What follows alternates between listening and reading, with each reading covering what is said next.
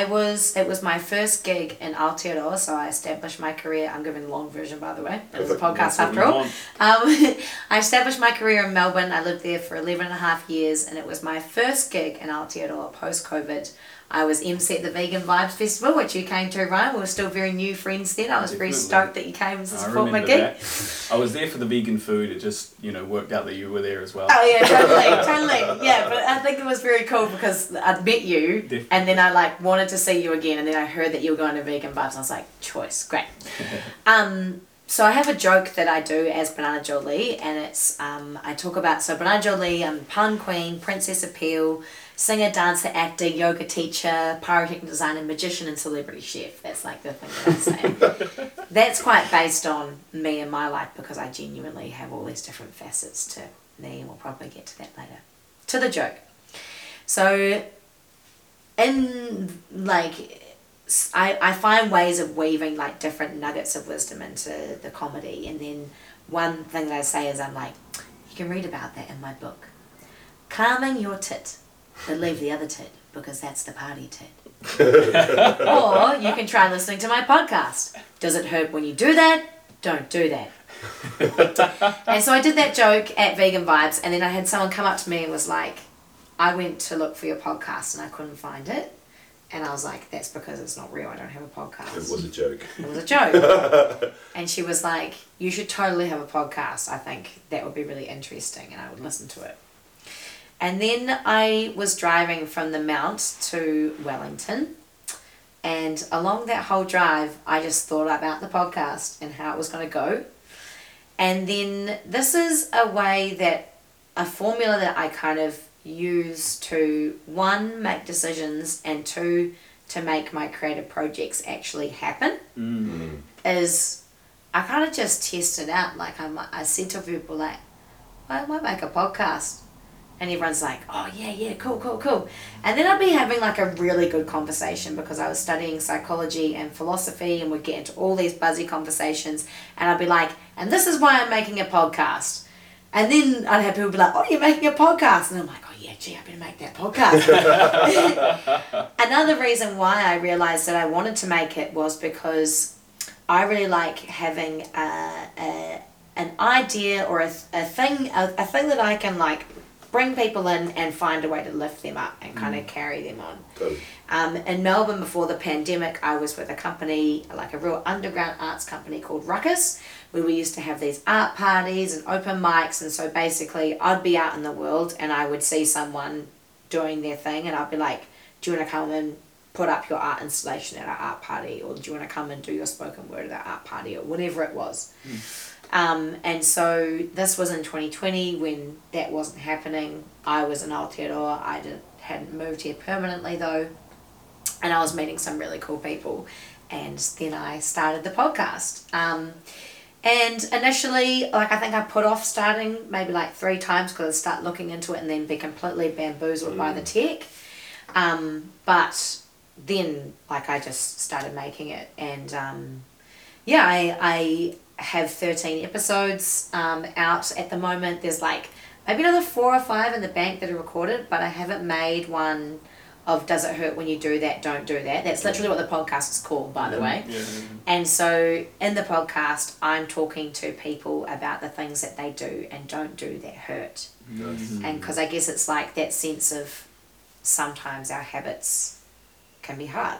Yeah, for sure. Um, and that's a version of pain, but it's good for us. Mm. Um, and sometimes things can be difficult. Mhm. Uh, and or, or we don't do these things because they hurt us and we've learned to not do them anymore. Yep. Mhm. Um, and some of the, the, the guests shared like it was like a physical pain, like um, my my friend George Fowler, who's um, also known as Hugo Girl, the drag king, he just had top surgery. Yep. Um, and so was talking about the physical pain of having to exercise his muscles after having his chest uh, breast removed.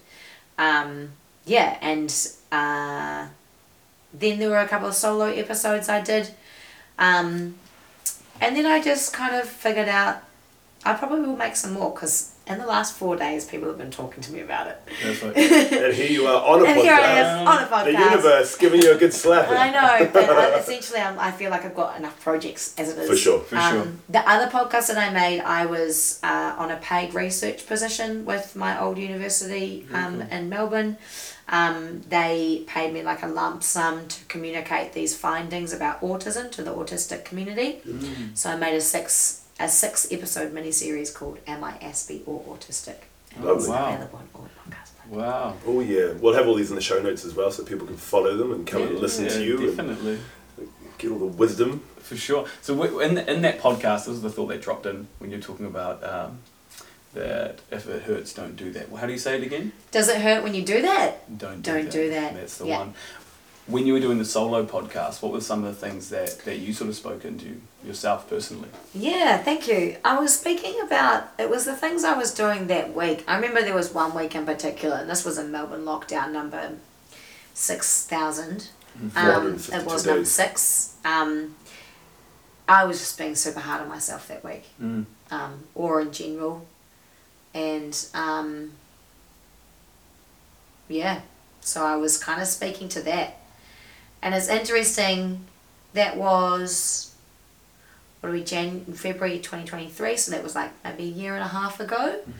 Um, and I remember also part of the reason why I stopped was because I felt like I didn't have anything to say, Mm. or I was worried that what I was maybe I wasn't ready for that level of public vulnerability. For sure. Um, and now, like, I guess my outlet for that has been a lot more stand up comedy. Mm. Um, but also, the reason why I like the podcast is because I was not there to be funny. Yep. Yeah, for Yeah. sure. Yeah. Yeah. I mean, I, and, and, and some of the stuff does come out funny because life is funny. definitely. And, like, um, yeah, but It's a flow. It's a flow when you go into flow, and it's and what I've realized when you're going into these things, you're channeling and tapping into what's deeper within yourself at the same time.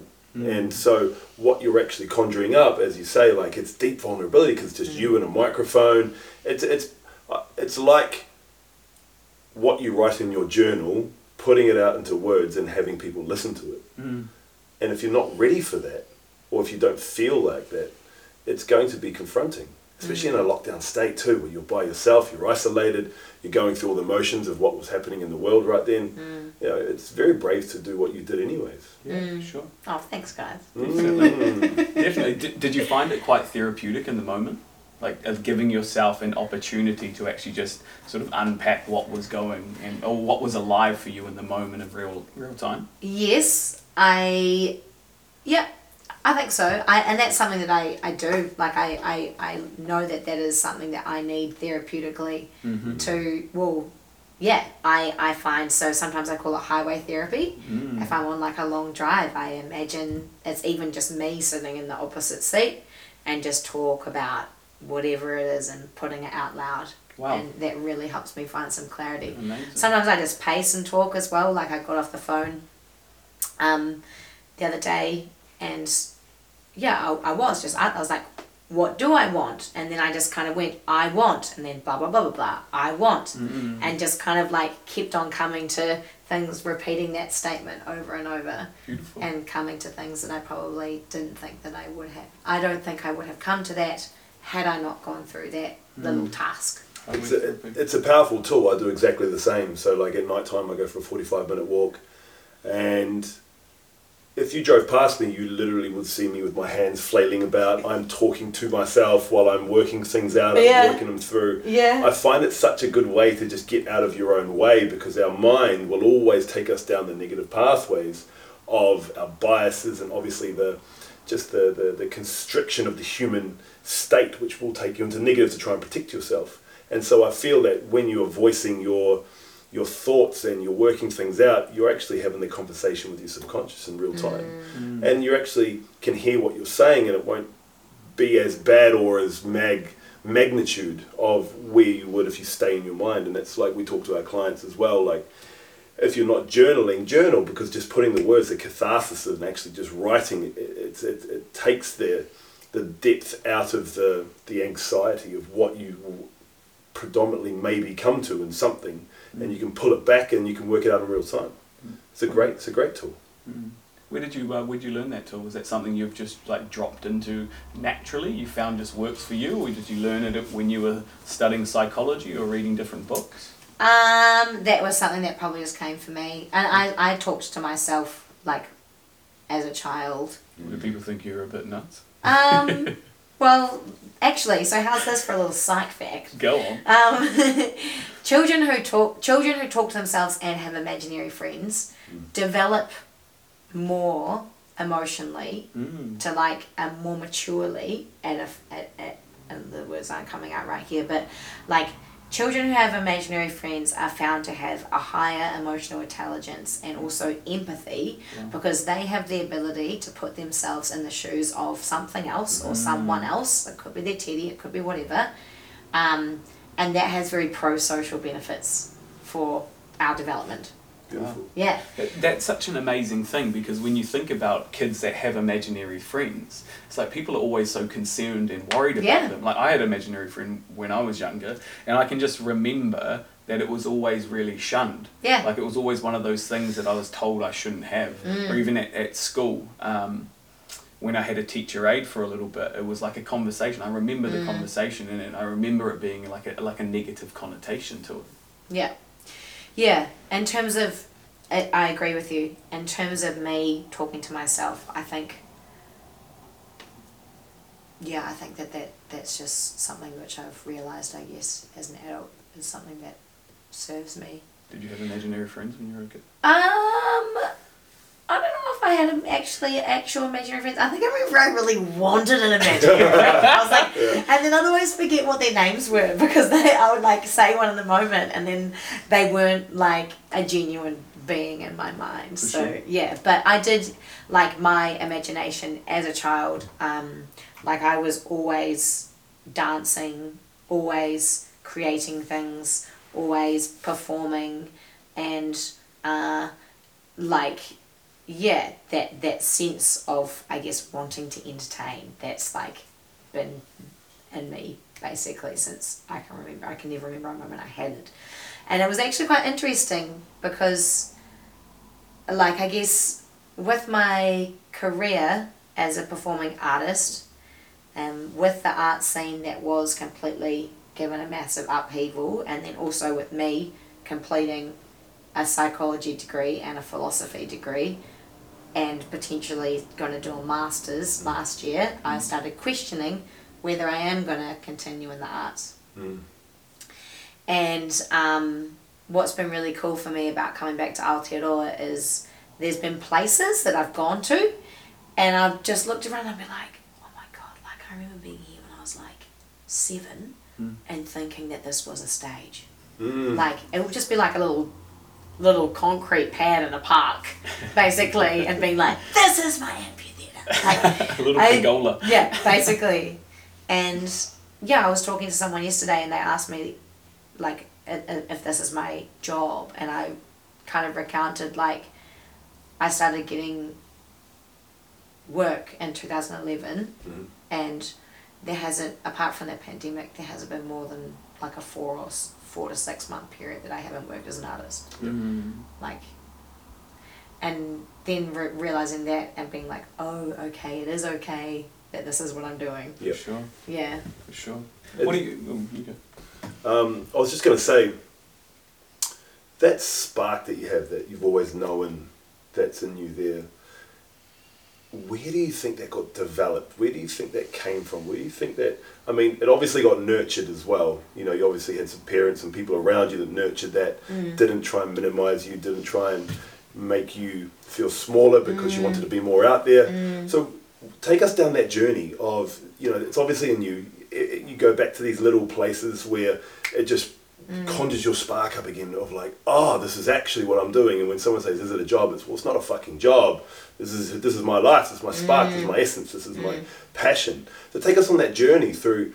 You know, when you started entertaining as a kid, getting it nurtured, and then obviously here as, a, as an amazing woman, absolutely in her power, and just bringing light to wherever she goes. it's interesting that you said about that there there have been times within that journey that it has been squashed. Um, so I will go through all of that then. Please, yeah. Please. Um, like, I don't remember this, but my family, when we were at church when I was little, before I was still in, I was still in nappies. I would like break free from where we were sitting and like get up on the altar and dance for people. Dancing for Jesus. the Holy Spirit. got Love the the spirit Janet. My middle name is surging. Joy. It's what it's all about. That's it. That's the way we do it. Um, and then, like my sister went to, I'm the youngest of four. Um, my parents love singing and um, were really good story, both really good storytellers. Mm.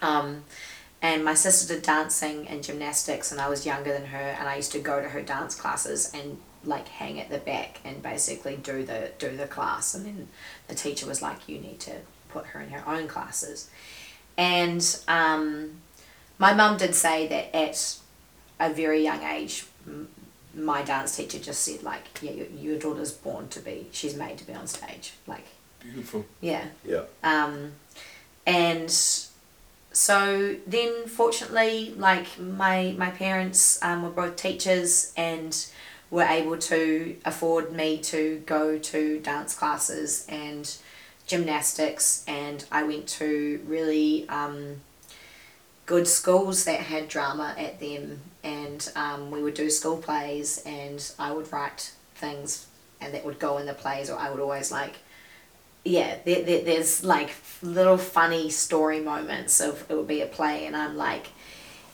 kind of like pushing a kid like into the line and saying their lines for them, like all that sort of thing.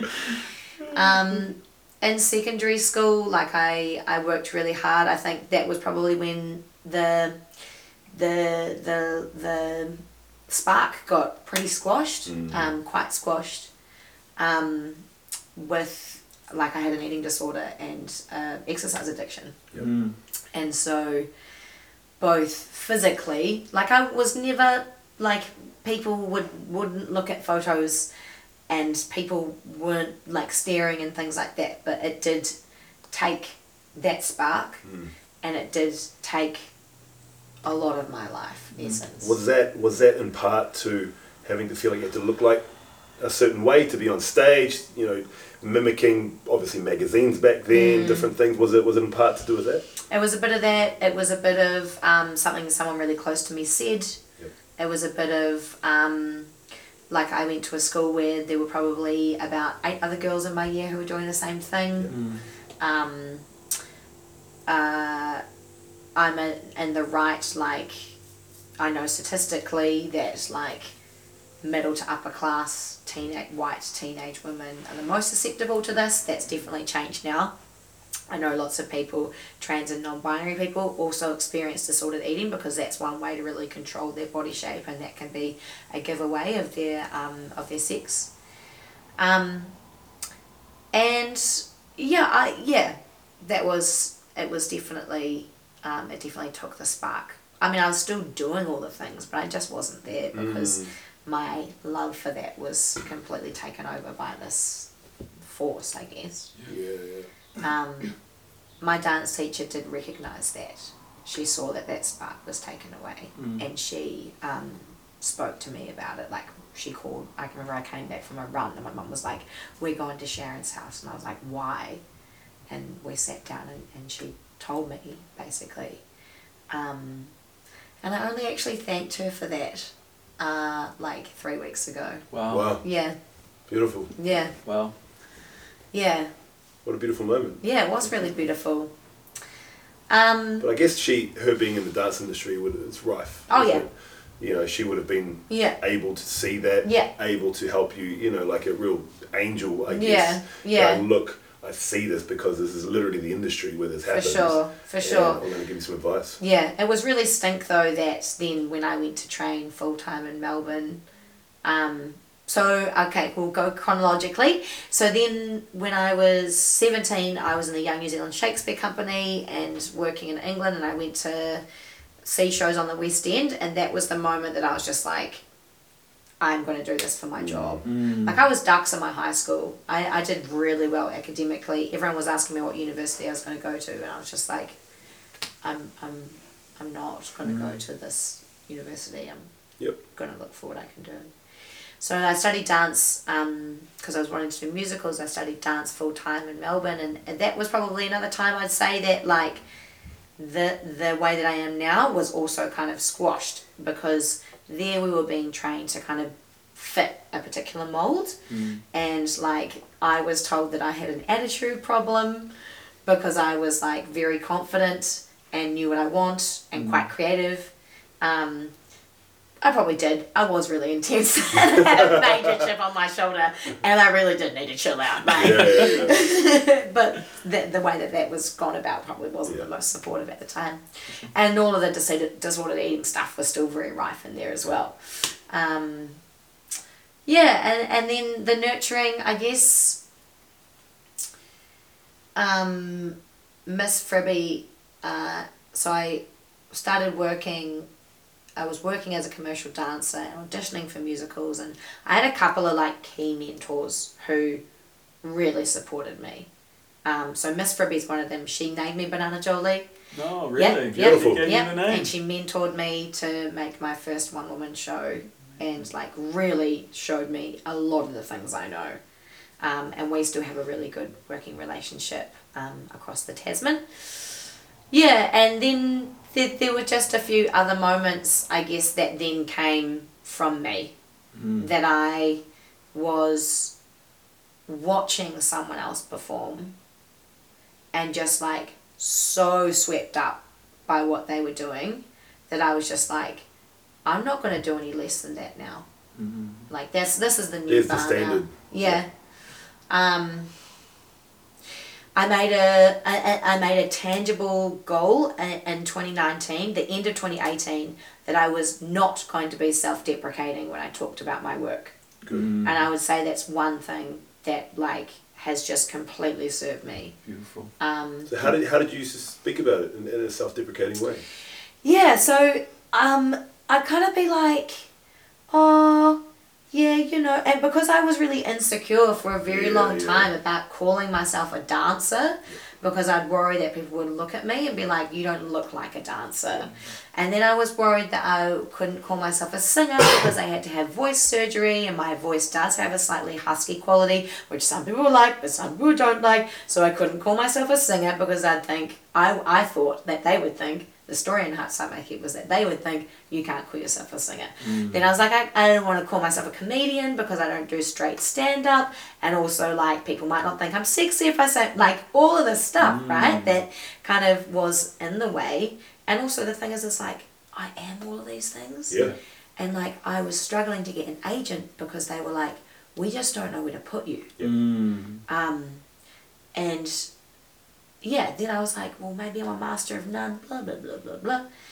So before I made this decision, people would ask me what I did, and I'd be like, oh, you know, like I, um, like I perform, and I, I kind of like make shows, and yeah, I, I, I just, like I do different You like waffle events and bit. stuff like that. I waffle, yeah, and I was like, yeah. also, like I'm studying psychology, and like I teach yoga, and work in mental health kind of a thing because I was doing all those things. I was really also embarrassed about the fact that I was doing all those things. Mm. Um, Did you feel like you were too big for somebody that you were talking to? Sometimes, yeah, Yeah. yeah, yeah, or just I didn't want to.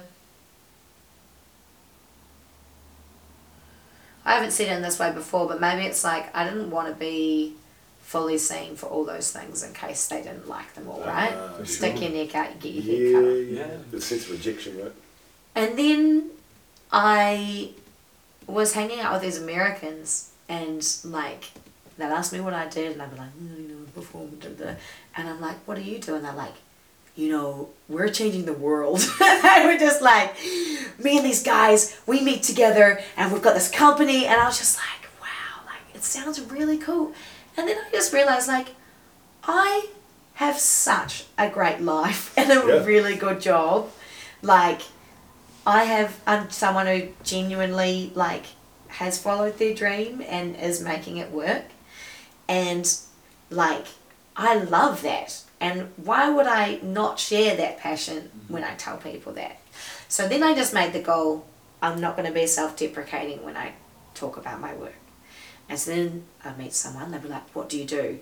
And I'd feel my body be like, you know, like Open it's up. that thing when we want to navigate like how we want to respond. Do we want to respond in a new way? Do we want to respond in, with our old story? Mm. And so, and I'd kind of feel it was like testing it out, like, oh, I'll just test out saying it this way, and everyone would be like, oh, cool, like, where can I see you? Yep. Mm, beautiful. Oh, And that's such, that's such beautiful permission, right? That's something I, me and Mike always talk about. Like the passion that Americans have for anything that know. they're doing and everything that Yeah. you're doing is just Yeah. awe-inspiring. yeah, for You know, sure. They're, they're my. They're like a lot of people don't like them because they're so overly confident, and, Yeah. and, and because of that reason, right? Mm. But I just love it. When Yeah. you hear it, they could be, be doing the smallest thing, and you would just hear the most passionate story about it. Mm. They would, um, if they were cutting lawns, they'll tell you they've got 10 lawns in a neighborhood and they're going for fucking 10 more. I love it. Like we spoke about it a few podcasts back, uh, just about the tall poppy syndrome here in New Zealand. Australia has the same issue as well, England as well. It's all that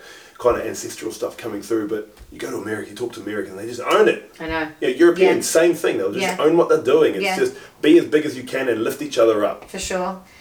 And so the two ways that that served me is one, I've got better because we believe the stories that we tell ourselves. I've been treating my work, my creativity with so much more Reverence. reverence, Yeah. I guess, and respect and phrasing it. Um, and then also it's made me less self deprecating in all forms of my life. Beautiful. Which similarly, reverence, respect is for all that good stuff. Definitely. There's one other thing that I was going to say, but I can't remember what it is. Oh yeah. Okay, so have you? Okay, so when someone asks you, Mike, what do you do? Like, so man, what do you do? Yeah. What? How do you respond? I tell them I wear many hats. Nice. and I fucking love everything that I do, and I walk in such alignment, and I, and I've got this company that I'm there to change the world with, and I'm trying to make it as big as I can. I've got these amazing tribe that I'm continually cultivating into my life to make it as big and as expensive as possible. I do auctions, and I do this, and I do that, and it's just like bang, Yeah. and then people are like, okay, you know, That spiel. Did it take you a bit of time to think about how to like give that? Like, how did that kind of delivery kind of come to you? it, it evolves over time. Yeah. hundred percent. Yeah. It uh, because we can get caught in the trap of going, I'm this. Yeah. I'm that. It's like, no, it's something that I do. Mm-hmm. I don't attach an identification to the things I do because the hard work, and Ryan's the same, the hard work that we've done is to find passion, find purpose, integrate it into life. It's not a work life balance Mm. For because sure. now you're creating separation in what you do. Yeah. I love everything that I do and I'm learning different things that I do and if and if it stops being something that I love to do, well then I'll just drop it and I'll Yeah. go and do something else. Yeah. Yeah. What about you, Ryan? If someone asks you, so man, what do you do? So I, I do try to step away from that idea of an identity. Yeah. Um, but for me personally, there's still some self-deprecation because I don't I don't know fully who I am because I literally do so many different things. You know, I work as an engineer. I work as a naturopath. We're building a fucking amazing company. We're running podcasts. I used to spend a lot of time on social media and like promoting myself in that way, running my own coaching business. And it's like the I guess those are the things that I do, but those aren't the things, although that's not who I There you are. am. Yeah. And so it's really interesting when you're meeting other people because when you go into who you are and not what you do, they sort of like, they don't know what to do with it. Yeah. You know, because it's not that stock standard Yeah. answer that they get. Can I share a, a, a, a formula, I guess, or a, a way to answer that question that Oh. can help Please do. what you're well, experiencing? And it's definitely. definitely helped me. And it might help some of the people who are listening. Oh, 100%. So, that question, what do you do? Um, people often ask that one, uh, as a way to have connection, and two, maybe it's so that they can assess you, maybe your status, maybe the things that you're interested in, and so on. Mm, they can sort of create a picture of who you are Yeah. before they actually know who you are. Yeah, and depending on the person who's asking the question, sometimes that connection can then die because they might feel like they don't know anything about that, and so therefore they ask some question that they don't know about, or whatever. what I've learned is, and and also for you, someone who does do a lot of different things, it's like, well, what is my identity amongst all this? Is to go with the values first, mm. and um, then go to the way that those values are actioned in the world mm. through what we do. So what. And maybe these values will be achieved in a different way. Yeah, for sure. Yeah. And, and, and that's, the, I suppose, the thing is with that, you don't have to mold yourself to, to maybe what you may, what you think may make someone else feel comfortable so that they can mm. create that identity. You're actually just always knowing and understanding what your values are and then just letting those, or letting your, what you do speak through those values. That's right. And then knowing the values, like I, I want to say it's the, the underpinner of acceptance and commitment therapy. It's it's like the values task is a key. Um, it can be a cornerstone of modern psychology and modern therapy. Essentially, finding out what our core values are and finding out how we can show up with those values in our work, in our home life, in our health, in our relationship with ourselves. So that whatever the outside measures of success are, Mhm. as long as we're achieving those values, mm. that is what we're mm. really looking at. Yeah. Mm. And it sort of shows us where in life where we're out of alignment as well. Yeah. You know, if that's something that I'd always work through with my clients. That was the first week we would always go through them understanding their values and going through their process of actually identifying what their values are, where in their life they're living in their values, and where in their life or their relationship or in their work are they outside of their own values. And then they might find that this big disruption that's happening in their life, they're feeling resentment for their work or they're stressed, is simply because they're doing something that doesn't align with who they truly are. And then from there, they can choose to carry on doing that or then just navigate out of that situation. And I guess as well, if you've never been asked that question, Mm. you've never sat with what are your values.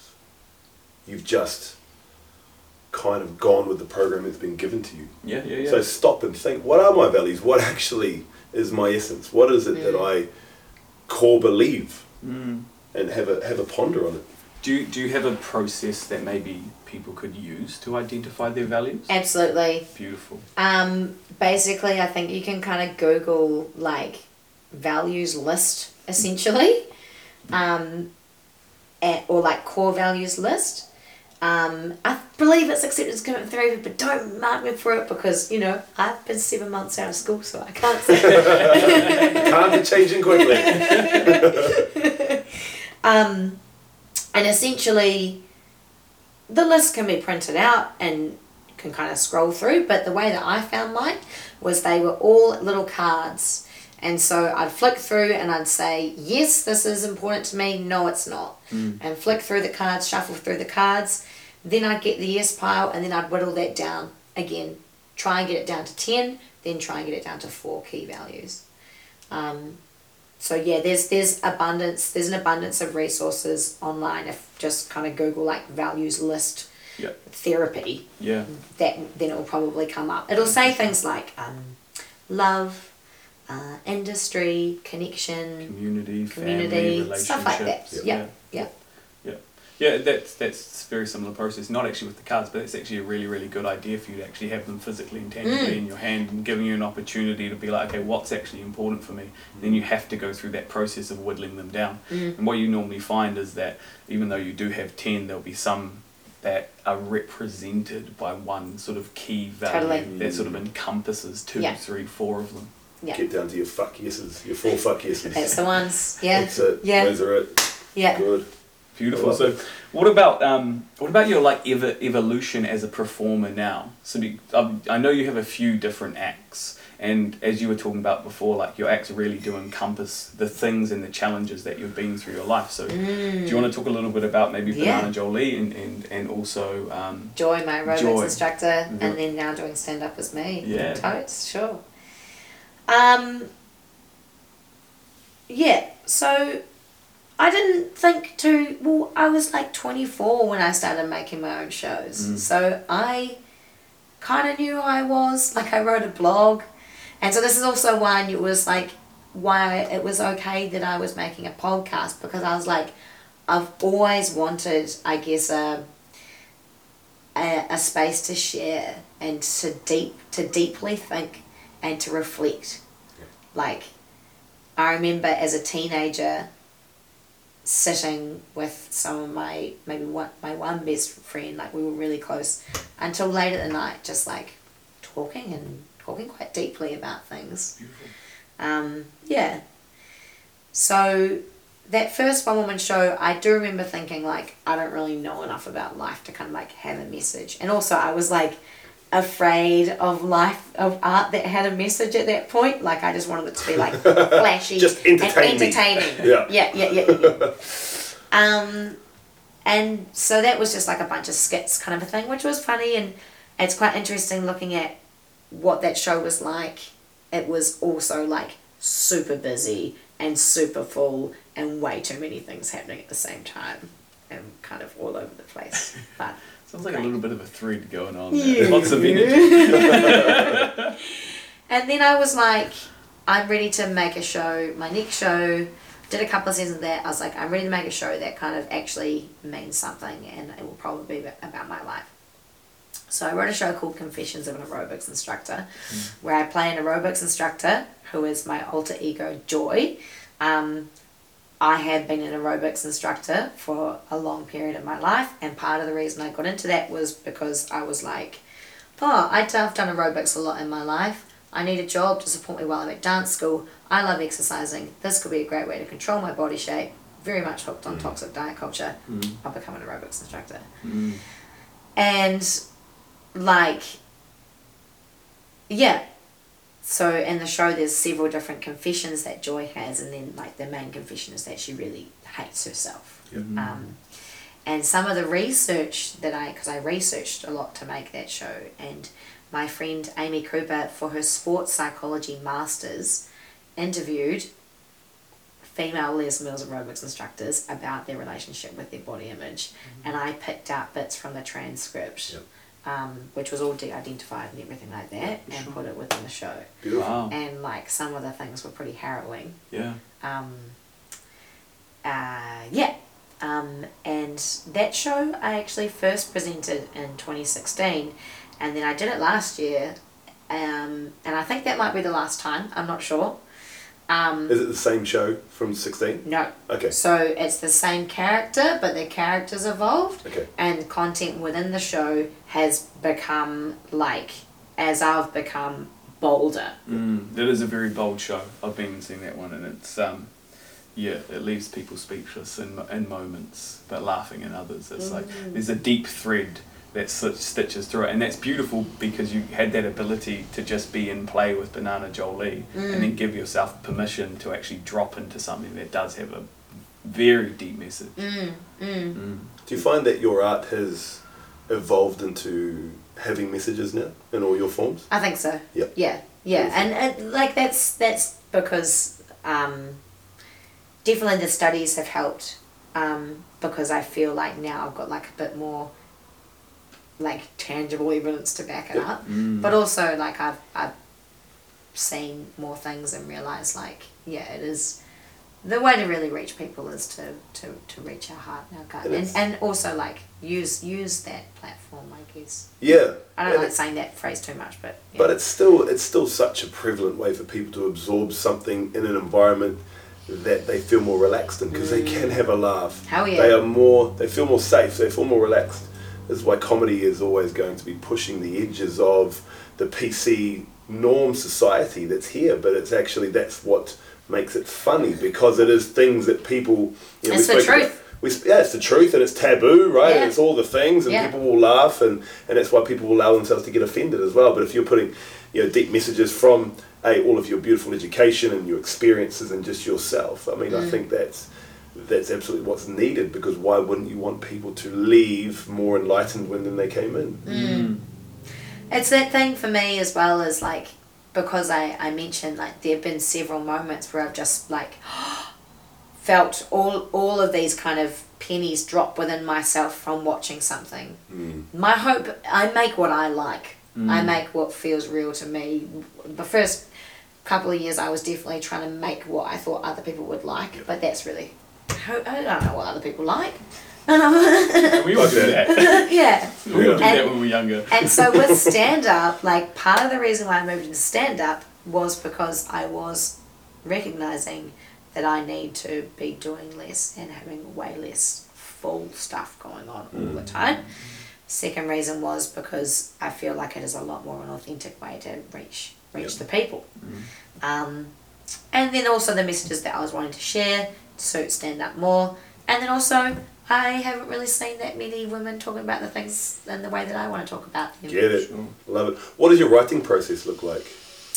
Um, so I am always aware that inspiration is everywhere all the time. Um, when I am setting out to make a, a body of work specific around a theme, I ha- do a lot of research. Um, when it is like writing bits of stand up or bits of kind of say I'm emceeing something and I need like a bit around whatever that thing is, then sometimes I just like think about it and it kind of comes straight away. I also um, but I recognize that like because I am that natural entertainer, when I'm hanging out with people, that's when a thing might come up and then I go away and write it down. Um, also, um, it's like having a lot of space and stillness, and so I've been writing so much stand up in the bath. Mm. like there's like multiple voice memos on my phone of me being like, okay, so how about blah blah blah, and then you hear like a splash in the background or something like that. Maybe that could be a show. Is your actual stand up being read in the bath? Dude, I've already thought about that. I genuinely have started I'd creating watch the playlist. Yeah. The idea, a whole show written whilst lying down, Yeah. basically, like just all I need to do is just lay down and look back and hope the ideas will come. yeah, but uh, also like just um, trusting that whatever is obvious to me is genius. But sometimes, sometimes I've got to tangle it out. Like sometimes it's not funny straight away the first time it comes out. Re-look at it, um, re yeah, and then sometimes I go up on stage and I'm like, this is gonna work, and it doesn't work. Yep. And then deal with that. That's probably the the new thing that I'm kind of dealing with. Yeah. Yeah. Dealing with the, the things that don't work? Yeah. Yeah. The sen- is, it, is, it, is it deep rejection? How, what's the feelings of when that goes on? Well, because this is it's still new, me performing as myself, not Banana Jolie. So um, that that feeling, like there was one specific feeling where it really felt like rejection, and then I was just like, and then I was like, okay, it's time to understand what other level of care is needed, so that then um, I'm not going to feel this every time this happens because this has to happen. Of course. So I set um, non-external, I set internal intentions, um, and review that. That's not based on getting laughs. Yeah. And do you find that you, you uh, I guess the best way to describe it, do you grow a thicker skin each time it happens? Or is it the process of you actually processing the feeling that becomes more minimal each time? Yeah, I don't know actually. Interesting, I wasn't definitely have a pretty thick skin. You do, like yeah. I, I do. Well, I do, but also like off stage, I've been like really embracing my sensitivity a lot more, Nice. and so maybe that's something I hadn't thought about that too much. But mm, the process definitely helps. Yeah, and celebrating as well. Celebrating, celebrating doing the writing, celebrating getting up there, like really connecting. And I've I've been noticing. Uh, like um, a couple of days ago when after spending two days like emceeing and doing shows and an event really giving my energy to a whole lot of people i've really been noticing like okay i need to make sure that i'm with a really trusted friend that i can just lie on or something Yep. Mm. to actually help me get some back Mm. Beautiful. yeah Yeah, coming up with those tools to help fill your cup again. Because you are giving it out. I do a lot of outward projection stuff in front of crowds and audiences, and, and you do full days. And I, I, I'm very similar to you. I've got a big confidence, big energy, but it can be sapped. And once it's sapped, I'm just like, you know, and it's coming up with those abilities to go, how can I fill my cup? I, I regenerate alone. That's, that's what I do. I'll go sh- shut away for a while and regenerate and, and Yeah. build up that way. yeah me too um, it's a bit of both i reckon Yeah. definitely alone like i yeah there's there's like a bunch of things now that i know is are my go-to's for that Nice. What was the process of you actually finding those things out?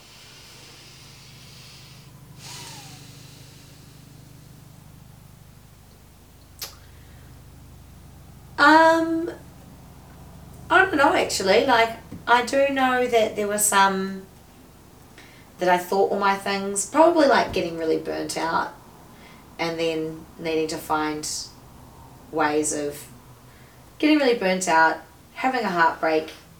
I guess hitting the bottom, being in lockdown. Yep. Like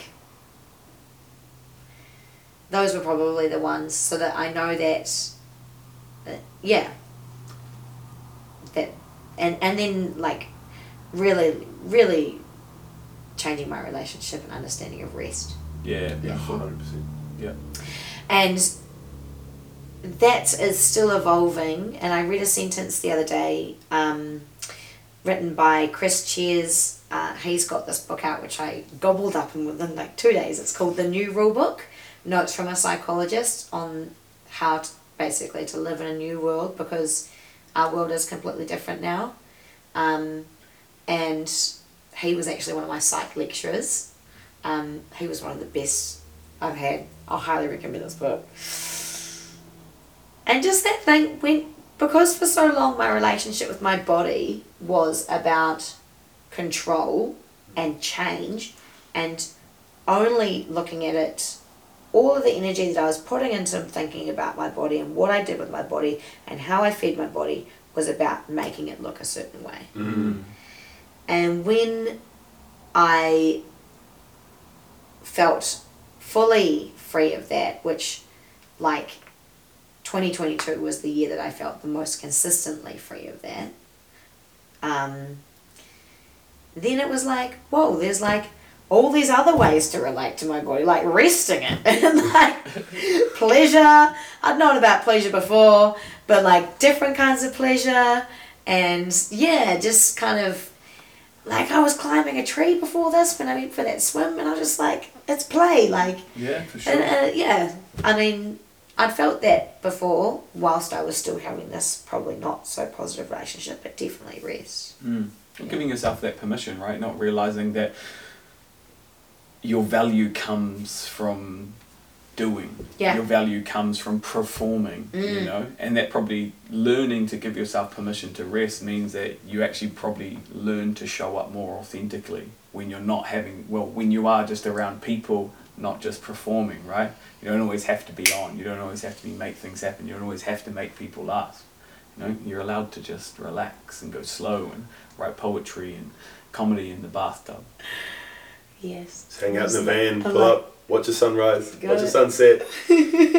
So glad this is being recorded because I'm just going to listen to it as little reminders to myself every now and again. That's right, the guy said that I could do it, I can do it. So, it's just as important. Yeah, it totally is. Well, you just keep stripping the tread off the tire. Yeah. I know. And it just leads to more burnout, right? Like that's for me, a lot of my own processes and the things that I use and utilize now came from neglecting myself. Mm. You know, came from pushing myself too hard, came from people pleasing. You know, and so you you hit rock bottom, you learn the tools to dig yourself out and then to just maintain a positive state of mind. Mm. When when you said rock bottom, I also wanted to be like, it's rock. You know, it's for me. It wasn't complete rock bottom. I still had a place to live. Yeah. For sure. Like I still had my health. Yeah. Mhm. Like relatively Yeah. speaking, I didn't develop a disability. Mhm. Like, yeah, I am quite aware of the place of privilege that I'm speaking from with all this stuff. Sure. But yeah, But it's also not minimizing where you're at totally. because Yeah. that's where you're at. You Yeah. know, the bottom can be the bottom until you reach another bottom potentially. You know, Yeah, true. It's, it's it's not comparing to a future bottom. It's just going. And here I am at the this bottom. isn't this isn't the trauma Olympics.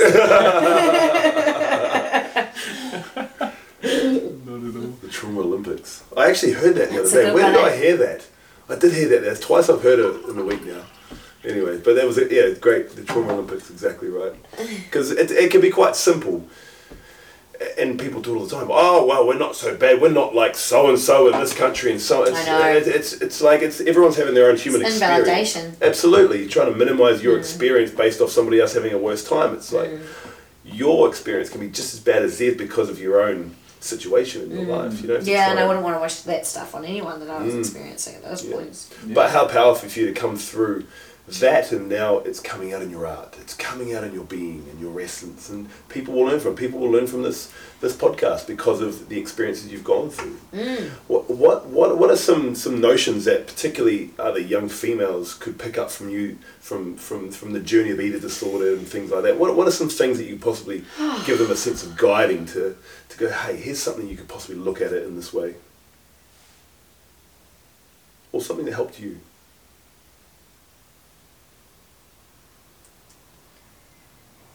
I think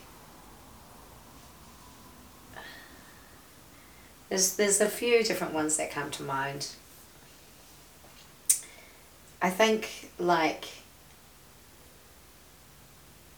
I didn't this didn't help me at the time. This is definitely my 32 year old philosophy graduate spiritualist existentialist perspective. perfect Um, but really looking at, well, I remember I heard the fact that, like, the statistic is something like in the West, the age at which a woman says she fully accepts her body is something like 72 years old. Wow. wow Oh like, and just that, like, I'm as young as I'll ever be now, and then I was as young as I would ever be have been, and I guess it's like thinking about, like, what is it when I die that, when I'm about to die, that's like a regret that a lot of women say is I just I wish I didn't spend so long worrying about how I look. Mhm. because having that lens on myself like it, it, it ripped me off from so much of life. Mm. um, especially for someone who had found their sparks so early on in life. Yeah. Not a lot of people actually have that. So I was I was kind of balancing the two in some ways. And, Yeah. and like I remember me I remember the end of 2021 I just found out that I was getting the MIQ lottery and was moving here. And looking back I think this was like a stress response. Um, I had this psychological vulnerability to coming into this place of like obsessing about my looks Mm. we all have different psychological vulnerabilities. Some of them are inherited, some are not. Um, so, because I was experiencing the stress of I'm moving back to New Zealand permanently in five days' time, like I call it the dwelling place, like we sit, I was sitting in the trusted dwelling place of control. And at that time, that was I can't control any of the stuff that's happening in my life right now, or it kind of feels scary, but I can control how shit I feel about my body. Mm. At the same time, I was wearing a pink sparkle leotard and hooning around a big public reserve, interacting with people, making them feel good. But inside, I was like, yeah, people were taking photos of me and I just didn't want to look at them. And then I got some photos taken of me and I rocked up to my friend's house and still wearing the get up on my bike and I just started crying because I was so in this mode Yeah. um, this isn't answering the question of things to say to the young ones, but I think that like it is quite yeah, it is quite interesting that that was there, yeah knowing that it was a rip off, whilst also still kind of feeling like I could, I was able to perform in good Yep. talent, Yeah. and like looking at that now, I I, I realize it is like a real strength that I was able to to feel that way but still show up. you can see that in other performers and things like famous like Robin Williams and things like that. For it's sure. that total outwardness of Yeah. joy and happiness and, and, and, and everything. Mm. But then the inside is absolutely just being so guarded by that outward force. For sure. And totally holding inside the, the, the depth, the shame, the guilt, the, Mm. everything that's been locked away. It's almost like that performing becomes the, the mask and an outward point Mm. and then that becomes your, a deeper identity so you can totally avoid anything that's going inside of the shadow self Yeah. Yeah. I'd like to think a little bit more about what I would say to young women. Because, like, yeah, when people say to me, like, you're really bold, you're really this or that, like, I, it, like, it doesn't surprise me anymore. Mhm. But when it was first starting to be said about me, I was just like, oh, really? Like, Mm. Oh. So yeah, I, I, I, I- I feel like it's not necessarily about the what, but it's more about the why and the how. Um, and like just wear a jacket when you're cold. Like you think you look cool wearing that. Like what's cool is having a good time because you can walk. Like Yeah. and and just yeah, really. Yeah, it's I don't know because I work with young people and stuff. Yeah. So Sure. yeah, Well, there's so many, there's so many, so many pieces of advice that you could give them, right? But it's, it's, it can be challenging because you don't want to take away from someone else's experience learning as well. for sure. And, yeah. and, and that's probably the, the biggest piece of advice you actually are giving, you know. It, sometimes it can be challenging. you know. Yeah. A- acknowledge and honour what you're actually going through. Realising that don't wait for the rest of your life Mm. to love yourself. Cultivate the tools to be able to do it now. Mm. And that sounds like the journey that you have been on, right? And I and, and I see it through just knowing you for these last few years. and yeah, actually- there's a big few years you've known me for. yeah, for sure. Mm. And and watching your evolution from Banana Jolie to doing your own stand up now, where you where you're actually no longer performing, you're giving yourself permission to actually show up on stage as you, and just be really really vulnerable and say what's actually meaningful to you, not what was meaningful to Banana Jolie. Mm. It's a pivotal step. Yeah. 'Cause Banana Jolie is still alive though. Oh, she's still alive. Oh, she's yeah. not dead. Everyone loves she's, Jolie. she's, well, she's, she's, she'll forever be a, an Got aspect banana of army. you, right? Totally. Hundred Yeah. percent. Yeah, for sure. Mm. Yeah, thank you. Yeah. Well, that's why this podcast is called Journey, isn't it? Everyone's journey. And I think even just your rebuttal, uh, even just your answer in when I asked you what would you say to him, I think just hearing a story Mm. is, is, is more powerful and, and, and can permeate more emotion because that's a connection to going, oh, I don't feel alone because somebody else has gone through it. Yeah. Somebody else who has gone through it and is so amazingly successful in life and, Mm. and, and, and how she is or how you are uh, uh, just experiencing your own passion and, and, and your alignment and working through all of that, I think that can speak a lot more than going, hey, here's some advice Oh, for yeah. you. Yeah, For sure. Because the story, and even you mentioned, you go, my parents are great storytellers. A s an amazing storyteller can you can just grab the wisdom from that story, Mm. and the story, the the in between the spaces in the story is where the lessons come from, Mm-hmm. because that's how you're mapping your own perception of that story. Yeah. Something that, um, to use your language, just dropped in. Um, something that just dropped in was, um, I think, yeah, I, I something that I seek to do, um, when I am with young people, and it's something that my dad modeled. Um, he was a teacher his whole life, and he passed um, just over a year ago. Uh, yeah, just almost two years. Um, and the thing that people really said about him was he made you feel like you were the most important person in the room, Mm. even when you were a 13 year old student in his class or whatever, no matter who you were. And like, um, he made up his own love language.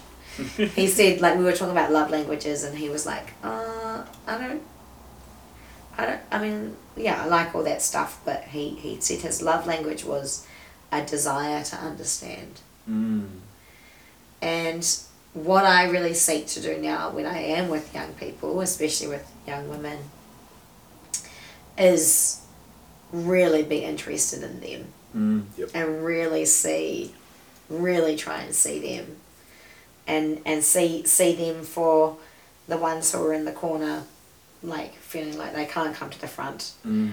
or when I ask them a question and one person knows the answer, and then I like really try and lift them up and hype them up about that, and and we do a check in now. When I've started doing check ins now whenever I'm working with young people, um, asking them what the best thing about their day is, what the worst thing about their day, Nice. and like allowing each one time to share, and really letting them bring all of that themselves forward to Mm. that. Beautiful. Yeah, I think that, that that's what I'm more focused on than like giving advice. It's more about asking questions and then Yeah. come up. There's a great quote by the late great Stephen Covey that comes to mind. It says, First seek to understand, then to be understood. Mm. And I think it's such a, a, a, a very powerful sentence that even, especially with young people, but even just learning to conversate and listening, it's seek first to understand. And then there's empathy that grows from that. And you're uh, trying to understand that person. And whilst you're doing that, you are connecting with them on, on deeper energetic levels because you're curious. You're curious. You're asking questions about them. You're seeking to understand where they are at. For sure. I mean, Because because out of all the work that I've seen you do, for me, that's it's it's bloody good. Thanks, mate. It's funny. It's captivating. It, it still adds in those aspects that you've had in other shows with the movement and dance and, and things like that. But then there is those deep messages that come through, and just the layout is just perfect. I love it. It's so interesting that you say that because it was such a creative, magical accident the way that that show really got compiled together. Um, I didn't set out, I didn't, like, unlike any other show, like full scale show that I've made, I made most of the material first and then I made the concept and title for the show last. So I, um, yeah, like in probably October. It was October last year. Um, October 2022, I was starting to think about performing all over Aotearoa in the summer, mostly as Banana Jolie. And then I was like, I'd also like to do another show. and so I listed all the Banana Jolie acts that I could do and see if that would make it like, I think it was going to be called I was going to call it like peeling good. So it was just going to be like an, an hour of just all kind of good feelings and act and just not so much of a storyline, real cabaret style, real mixtape. Um, and then I just was like, as an experiment, I'm like, oh, well, I'll just list all the bits of stand up that I've made and the time that it took. And I was like, I've got an hour worth of content. So I was like, okay, well, where are the themes here? And I wasn't even sure. So I was just like, well, what if I call the show Standing Still? Because the reason why I made stand up comedy is so that I stand still more. Mm-hmm. But also, like, I'm a professional dancer. So I could just dance in the show as well. And, like, why didn't I give that? And then I called Miss Fribby and I told her, like, we had, I was just kind of like voiced out loud these ideas and kind of like consolidated it. And she was like, that's great. Like, and so, um, yeah, basically the show Standing Still is I'm doing stand up comedy. I kind of like talk to the crowd, get to know them a little bit, and then give several people in the audience the power to trigger spontaneous movement. So one person's got a playlist of bangers, music that I dance to at any point throughout the show. Another, there's a couple of other things as well. And then I'm doing my bits of stand up that I've written. And some of the bits I rewrote for the show, or at least like had some more linking bits. And the thing is, because it's my show, it's about my material, the way I see things, I guess the things I've been writing about do fit within a kind of container of sorts. And then, yeah, then, then there's some that link together and stuff. Um, the writing process for that, like, I remember I listed them, and then I was just like going for a walk and a swim, and I just started like riffing some of the material and then figuring out where the links of everything came together. Mm. Just lots of space Beautiful. away from it, and then it was just like, right, get to work, and made it happen like a week before I was going to be doing it. Nice. Such an interesting process. Mm. The creative process is, the writing process is so interesting, isn't it? Most of the time, you're just channeling. You just, when you get into, well, this is me personally, anyways. I'll have a couple of words that start popping up into my mind, and I can feel like this this little channel energy portal happening. And if I don't go to it, it'll just disappear. If I do, I'll just start writing, and then all of a sudden there's a page of poetry, and there's two pages, or this, or or it will be a letter, or it will be something, and it's, and then I'll look back and go, oh shit, you know, did I write that? It's it's not a, it's not a part of me that writes. it. It's not my mind that writes it. It's a really interesting process. Have you read the book Big Magic by Elizabeth Gilbert? No.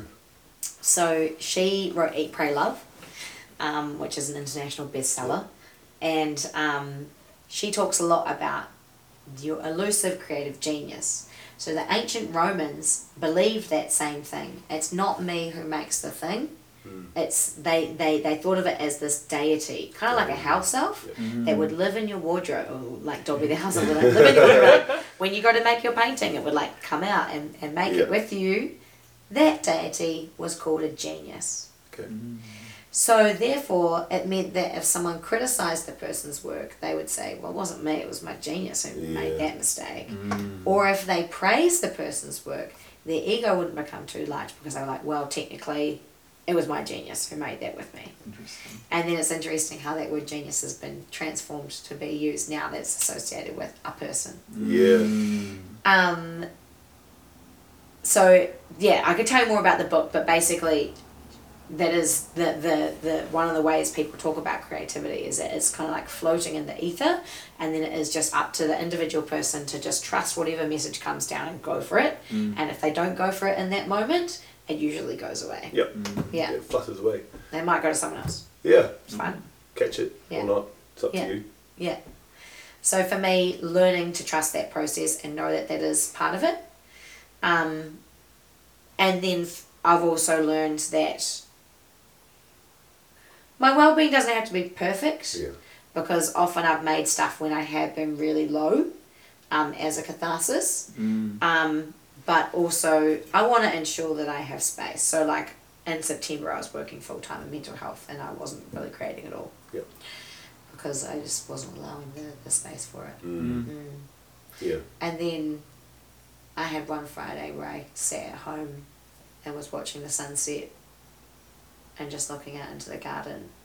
And then a song about the lily that was growing in the garden just kind of came through, and then I just like quickly started writing it and recording it into my phone. And then straight away, then I just walked around. I was like, ah, I feel better. Like I knew that's what I needed just to create something. Like it's like medicine It is. because sure. it's taking something out of nothing. Mm. Yeah, and we can all do it. Yep. You don't have to have gone to dance school, dance classes, or music, or anything like that. We can all do it in so many different ways. Building things, cooking, in the garden, sewing, making a game with your kids. Like, we can all do it. Mm. Yeah. Yeah. That spark. We've got that spark, definitely. And, and I think for me, because I, I suppose I have a story in my mind that I'm, I'm not artistic or creative. Because I can't, I, I, I don't play the guitar. Not that I can't, I don't play the guitar, drums, write poetry, perform, any of that. But as, as you were talking about that and as you were thinking about it, it actually like dropped me into a place from, from when I actually just used to write content all the time. Mm. And I, I don't have time to write content at the moment, but for me it was actually an outlet. Like it was a me a, a way for me to just express what was on my mind and take a concept that that I was like learning about or working through and just like putting my own words to it. Mm. And that's something that I haven't really had time to do at the moment, simply because my my energy is focused outwhere, elsewhere, elsewhere. One thing that I've really um, kind of started uh, a little while ago was allowing myself to like stretch that realm in all aspects. So one example is in conversation with people Mhm. to be describing something and then I just pause and describe it with as much creative detail as possible Oh wow. Mm. because that might sometimes people are like give us the short version jj like come on mate like so like wow the autumn the autumnal sun glistened across the bay and I'm like you were in a traffic light like i was like oh, okay okay. But like for you you were writing content you were finding ways of putting things to people hmm. and i feel like i love listening to you talk and the way that you talk i feel like that's creative. Yeah. and so, yeah, find some colour words or just more adjectives and things to feed that because that's one way that we can do it. Yeah, mm. I've, I've actually, I actually do see the podcast as, as a form of self-expression now because it really, really is.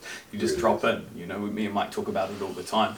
When when we're watching back through the content, we do, you know, we say we drop in, we just drop in, and that's just the genius coming through. Dobby, the little house elf, just Yeah. running out of the office and just jumping into our mind, and we Yeah. just drop these bombs, and then you're like, damn, I don't even know where that comes from sometimes. Do you have sometimes the little angel devil sitting next to being like, don't say that, you're going to sound like a wanker? Nah. No. We've squashed that. Yeah. Yeah, nice. There's nothing that's that, that ever stops me from saying what I want to say Mm. anymore.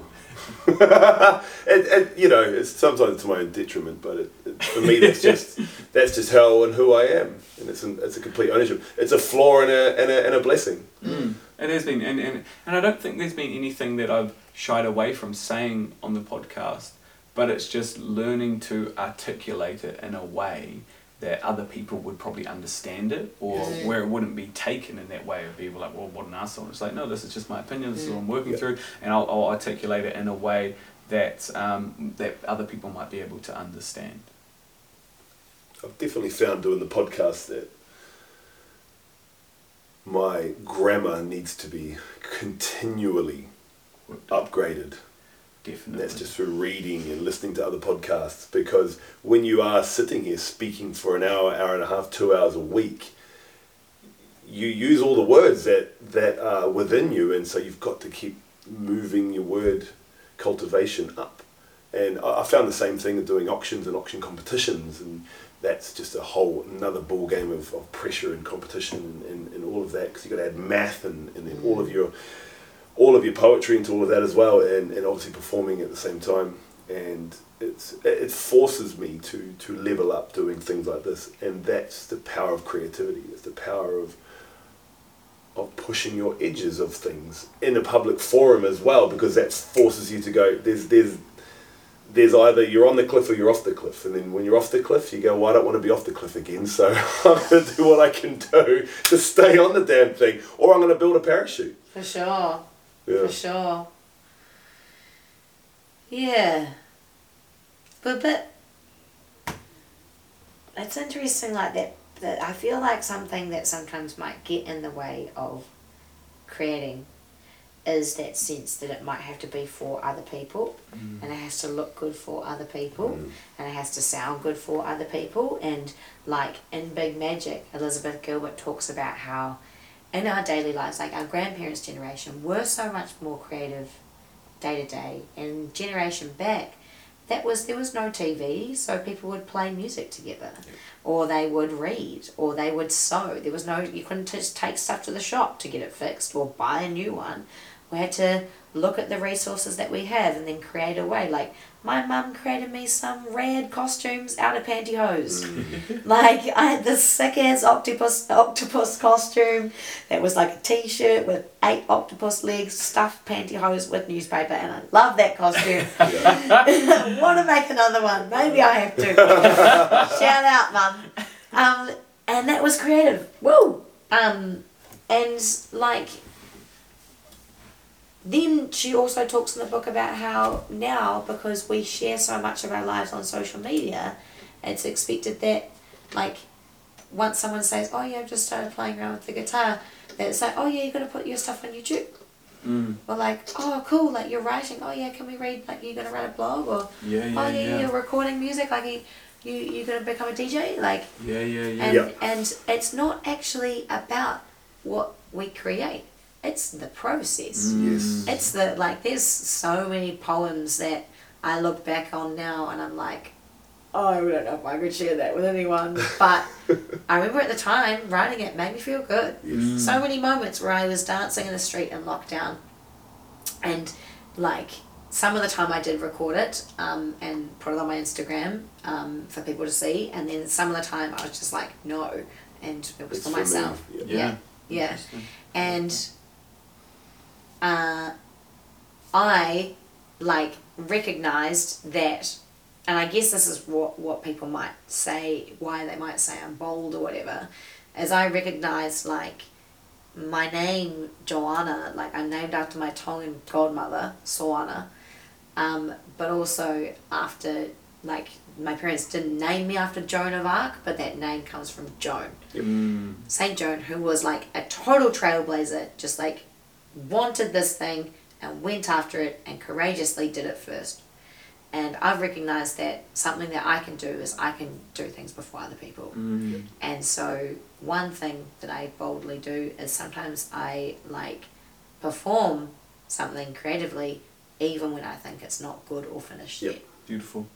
Because I feel like we don't see people suck at stuff publicly. Yeah. agree. Like us, when I- my first open mic playing the guitar, I was so bad, but I was like, we need to see people like just being out there giving it a go. For sure. And- Understand the process. Totally. Yeah, yeah, And yeah. so Not standing just still- curating of what we think it should Yeah. be. Yeah, yeah, Yeah, yeah. standing still. The ending of that show was different every night I did it because I was just like, I don't know the answer to this thing. I'm still Yeah. working on because I'm still working on it. Yeah, But I just feel like we are not going to stop me from making it. Mm. The great Yeah. Stoic philosopher Epictetus, he says, to to be to be uh, or to start something, you must first realize that you must look act and foolish.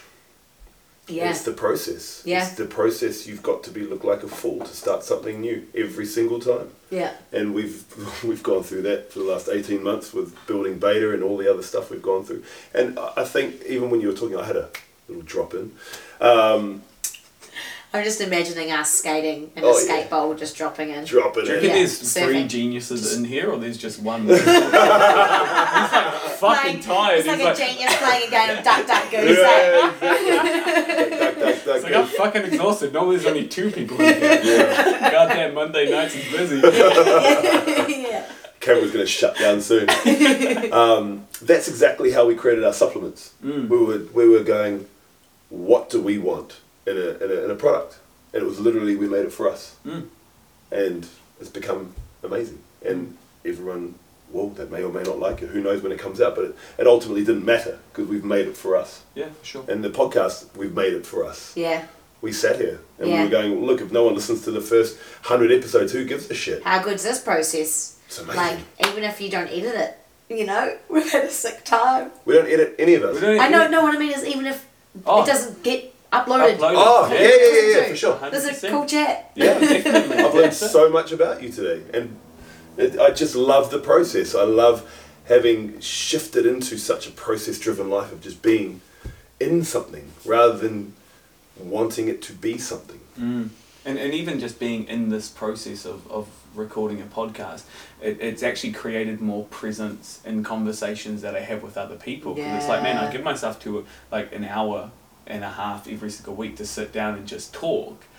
But in the past, I would find it really, really difficult to just be in conversations with people for even like three, four, five minutes. Mm. So now it's like, and, and the limitation was on that on that was that I never thought or valued what I actually had to say or my mm. opinion. But now that I'm like, well, I actually have a lot to say, and every week there's actually a lot going on. So it's just like, well, just allow myself to be in that process, Absolutely. and just allow yourself to say whatever you need to say. Without being interrupted and Yeah. without allowing ourselves to be interrupted. It's kind of Mm. like meditation or like a good workout or a good yoga session Yeah. or a good dance, like just really getting there on the D floor. It's like those layers, the first five to 15 minutes of going for a run is hard, but Mm. then once you kind of get through, I Yeah. can really get in there. Oh yeah, And same with a conversation. Mhm. Sometimes, yeah. get the flow state, the focus state, hyper focus, whatever you want to call it. It's the the genius. Presence, awareness. Yeah, All of it. Um, JJ, tell us what your next six months, twelve months look like. I know you've always got a full card. Where are you going to be? What's going to be happening? What have you got booked in? It's a really interesting question because normally I only plan my years until April. Oh yeah, Apparently, Quentin Tarantino. So you- I, I'm going to say it's Quentin Tarantino, or it's Martin Scorsese, one of those legends. Only write their movie to half of the way through. They kind of know how it might end, and then they start recording it, and then write it on and as they then they go. write it as they go. Beautiful. Beautiful. So for me, I try and only plan my year until April, unless there's something like really intense that I need to look at. Okay. Um, because I don't know how I'm going to feel by then. Mm. Um, so we are now February 2023. Uh, I'm doing a couple more performances in Aotearoa. I'm going to Adelaide Fringe Festival. I'm coming back, doing another bunch of things here. I'm going to be, oh, today I just booked to paddle the Wanganui River journey, which is Mm, cool. nice. That's my hour, so looking forward to that. Um, at one point, I thought that I might be going to do like the European Summer Festival circuit, Cool. but I am probably going to want to be spending my time like um, really letting all of these like because it is very much summer Mm. at the moment um, professionally for me and also it's genuinely summer. Mm. Um, I think I really want to treat winter as winter in terms of like allowing all of these learnings to really kind of consolidate um, and like enjoy slow cooker meals and singing Mm. and surfing and saunas Mm. and like Come, going hang, come hang out with us. Sit on Yeah. the couches. Sit on the cushions. sit on the cushions, sit on the couches. That's it. That's it. I'll be doing that, and like yeah. So, um, in terms of like goals and aspirations, I'll probably do standing still again. Yes. Um, Yes. I probably will continue, yeah, to be making stand up comedy. Um, I'm definitely like I've had a lot of really beautiful relationships blossom Beautiful. so far this year, and so really wanting to continue nurturing those relationships, um, and recognizing that that is like as important to me Mm. as working. Is, it, is it different for you to, to ground yourself in one place for a while? Um, well, I'm really looking forward to going back to my house in Wellington. Basically, Yeah, yeah, yeah. Well, it's like been four months on the road, right? it will be four months on the road. Yeah. Um, and yeah, like I love buying my broccoli from the same market every week and, and just being able to hone around on my bike and have people over and all that sort of thing. Um, and so probably going to really be nestling into that and then seeing what comes from there. Beautiful. Um, and trusting that, like,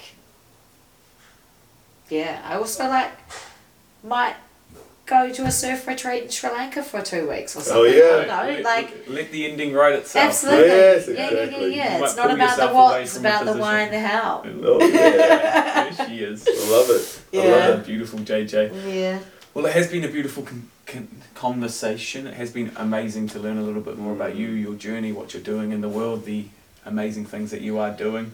Um, so we will leave your information below if people want to find out about your comedy or your stand up or what you're going on, or you just want to follow her on social media. Um, we'll have that all down below. Thanks. We've We scratched will. a little bit of everything, eh? Oh, it's amazing. Oh, we'll, yeah. uh, we'll do this again. Nice. I'm keen. We'll 100% do this again. Definitely. Um, but thank you so much. Absolute delight. Been a beautiful conversation. And uh, just to sit here with another absolutely beautiful, open, authentic person, just sharing about your beautiful life. I love it. Oh yeah, I'm really grateful. I've got a really beautiful life. Yes. Yeah, I'm very, very, very grateful. Thank you. Beautiful. All right, everybody. Thank you for listening along. Uh, we love you all. And uh, tune in next week to another podcast. And if you want to get in touch with me and Ryan, all of our links are down in the show notes. And so will JJ's.